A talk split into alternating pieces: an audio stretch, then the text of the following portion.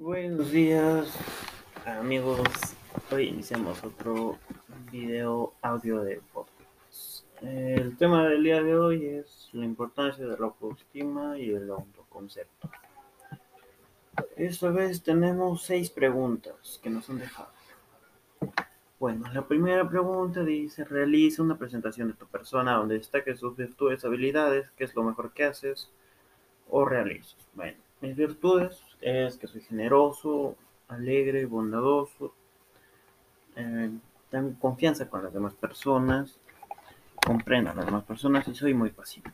Mis habilidades son que soy creativo, tengo una buena capacidad de organización y fuerza de voluntad.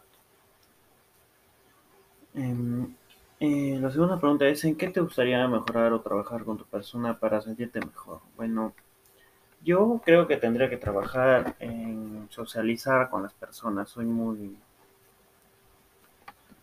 introvertido. Y tendría que ser más responsable en mis tareas, deberes, estudiar un poco más, dejar eh, los juegos, porque a veces los juegos te agarran y no te quieren soltar y te vuelves adicto. Y ser más optimista en lo que haga. Tercera pregunta. Cuando realizas un buen trabajo, ¿cómo te sientes? Eh, bueno, yo me siento tranquilo, me siento relajado después de hacer cualquier trabajo o cosa que me hayan pedido hacer. Como cuarta pregunta tenemos, ¿qué te dicen tus seres queridos o tu entorno respecto a un buen trabajo o lo contrario de buen trabajo? Bueno, cuando hacemos un trabajo, bueno, me lo dejan a mí, me dicen que sí, lo has hecho bien, pero a veces falta mejorar algunas cosas o, o falta mejorar algo. Y si no lo hago bien, me vuelven a enseñar, yo les vuelvo a decir que me vuelvan a explicar cómo hacer eso para que no cometa errores después.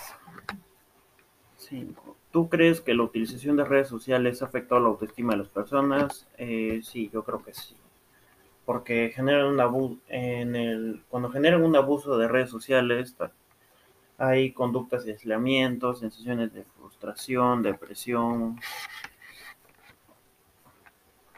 Y sexta y última pregunta, ¿qué crees que se necesite para tener una relación sana?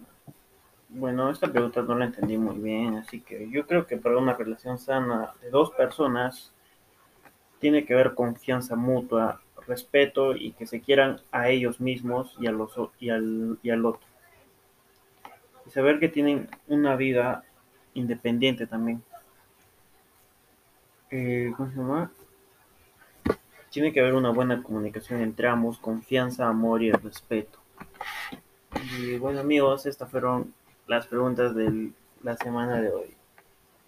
Espero que les haya gustado y nos vemos en la siguiente. Muchas gracias.